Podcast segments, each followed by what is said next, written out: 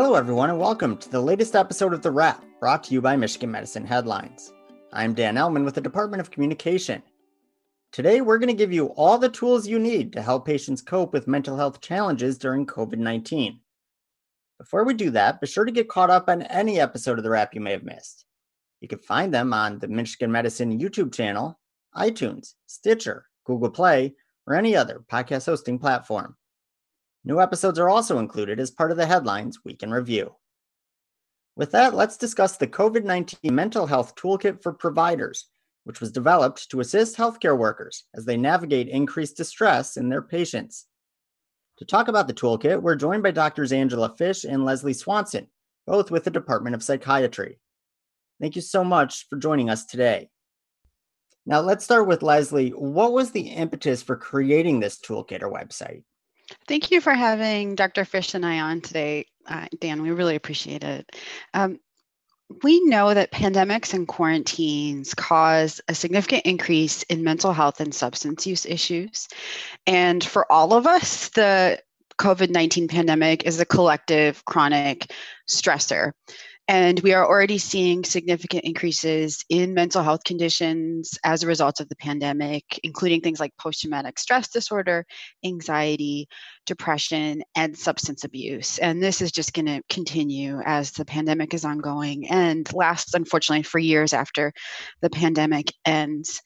Um, we also know that some of the effects of the pandemic include uh, greater rates of domestic violence and interpersonal violence, including child and elder abuse, because of social distancing um, in part. And unfortunately, mental health specialty care has been stretched to its limits in terms of capacity, even prior to the pandemic.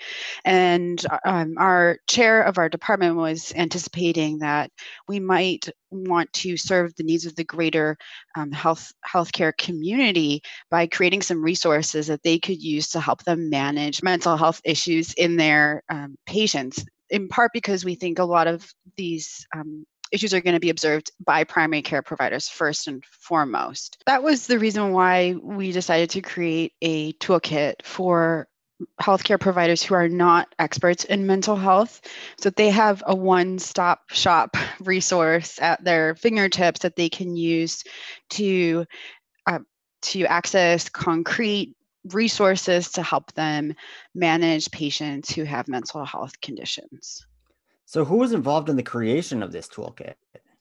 we had a an excellent group of colleagues that helped with this and we are beyond thankful to all of them. It was a multidisciplinary team of people um, throughout the department of psychiatry um, that made great contributions to the to the toolkit. Yeah. Now i know leslie may have touched on this already but who's the primary target audience that you're looking for for for you know taking in this toolkit and putting it into motion our target audience are non mental health specialists, so a broad spectrum of, of healthcare providers who don't have necessarily expertise in mental health care. And also, trainees in the mental health care field might also find this toolkit to be useful. Great. Uh, now, what should primary care providers know about the mental health impacts of the COVID 19 pandemic that we're obviously in the middle of right now and don't necessarily know when it's going to end? Yeah, I think the you know primary thing to keep in mind is that it, it's important to ask patients at, at, every visit now and probably for the next couple of years, kind of how they're doing and how they they coped ha, are coping with or have coped with um, the pandemic. It's it's such a huge stressor, and we are all impact impacted, and it's not going to go away just when the pandemic ends. That stress. So yeah, really, I think that's that's yeah. the most important thing right that this could be years long mm-hmm. impact yeah. where it's just you know the second that that it's declared over whoever declares it to be over that yeah. doesn't mean that mental health issues are going to just magically disappear right yeah that it's just most important to ask you know the ask the questions and we wanted to create this resource so that it, providers who aren't mental health experts would have a ready resource of how to ask those kinds of questions and what to do once they if they get answers back that indicate that somebody needs more help how can they help them? What can they do next? Yeah. Now talking about the toolkit itself you know what sort of resources are in it and how is it organized So we have it organized um, with a, with screening tools as sort of the first thing that you'll see when you access the site, and that's to piggyback on something that Angela said, which is that we really think screening needs to be of a high um, high importance for for providers at the outset of meeting with people and their practice. So we have the screening tools first, and then we do break down um, the toolkit in by population, so uh, by age, so adult, child, geriatric. We have further subsections that focus on special populations and communities that are harder hit by the pandemic. For example, the Black and African American community has been significantly negatively impacted by the pandemic. So we have a special section on um, on eh, mental health care and identifying mental health issues in that specific population and other specific communities. We also have a section uh, with scripts so that providers can easily pull up um, a, a, set of questions that they can use to ask um, patients to identify certain issues, like if there might be some neglect or abuse issues, um, as well as scripts to help providers manage stress in the office um, with their patients. We also have um, handouts that uh, are can be accessed through the Michigan Medicine Clearinghouse. Angela, is there anything? I'm sure I'm missing something because it's yeah. a, a comprehensive resource.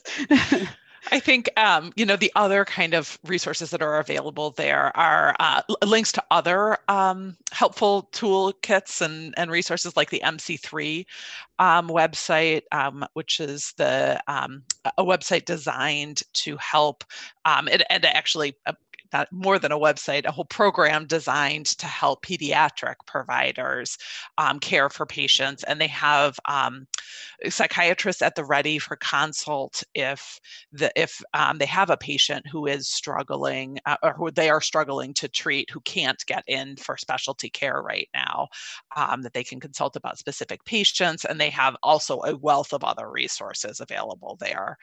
Um, I think we also have um, links to different podcasts that have been created, um, the Mental Health Minute um, podcasts, um, as well as um, some different videos, some of which offer CE credits available as well.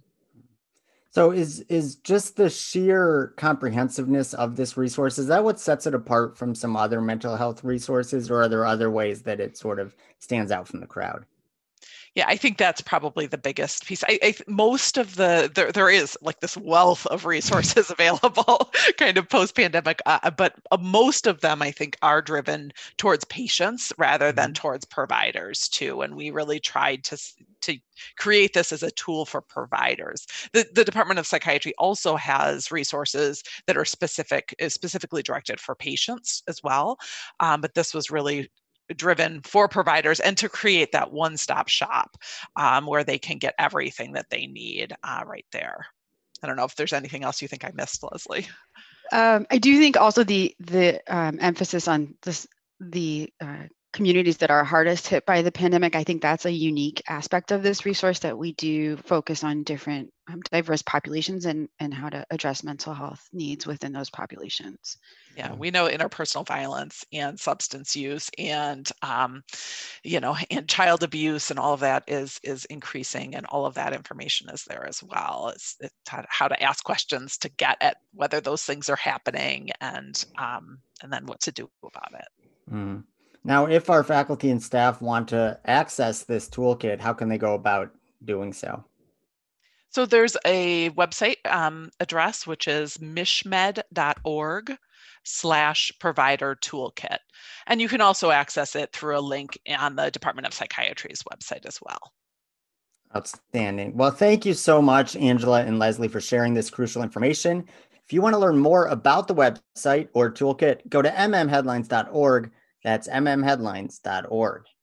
While you're there, check out the featured stories from this week. For instance, there was a tasty treat on Thursday as Michigan Medicine faculty and staff shared their best holiday recipes. Readers also took a look back at the Virtual Service Awards presentation, which recognized veteran staff members for reaching longevity milestones at U of M. Finally, there was a closer look at Michigan Medicine lodging and a team that helped parents keep an eye on their kids' health during the pandemic. Find all that and much more at mmheadlines.org. All right, it's time for the weekly trivia contest. Last week, we asked listeners how many page views have the Michigan Health and Michigan Health Lab blogs racked up this fiscal year? The answer is 9.8 million. Congratulations to Cynthia Winnie, a business analyst with HITS, who sent in the correct answer. Cynthia, a member of the Department of Communication, will be in touch shortly to help you claim your prize. If you want to learn more about the toolkit, you can go to mmheadlines.org. That's mmheadlines.org. And while you're there, you can check out other featured stories from this week. For instance, there was a tasty treat on Thursday as Michigan Medicine faculty and staff shared their best holiday recipes. Readers also took a look back at the virtual Service Awards presentation, which recognized veteran staff members for reaching longevity milestones at U of M. Finally, there was a closer look at Michigan Medicine lodging and a team that helped parents keep an eye on their kids' health during the pandemic. Find all of that and more at mmheadlines.org. All right, it's time for the weekly trivia contest. Last week, we asked listeners how many page views have the Michigan Health and Michigan Health Lab blogs racked up this fiscal year? The answer is 9.8 million. Congratulations to Cynthia Winnie, a business analyst with HITS, who sent in the correct answer. Cynthia, a member of the Department of Communication, will be in touch shortly to help you claim your prize. Now, for this week's question This year's Service Awards recognized how many longtime staff members? Once again, this year's Service Awards recognized how many longtime staff members? Find the answer in this week's headline story. And once you know it, send it to headlines at med.umich.edu for the chance to win a prize. All the time we have for this episode. Just a quick note as we take next week off in honor of Thanksgiving. I just wanted to share how thankful we are for all of our viewers and listeners who have stuck with us through the pandemic. We hope we've been able to bring you important information that can help you do your jobs just a little bit better. Leslie and Angela, thank you so much for being here. And as always, thank you to all of our listeners and viewers for everything you do for patients, families, and each other. We'll see you soon.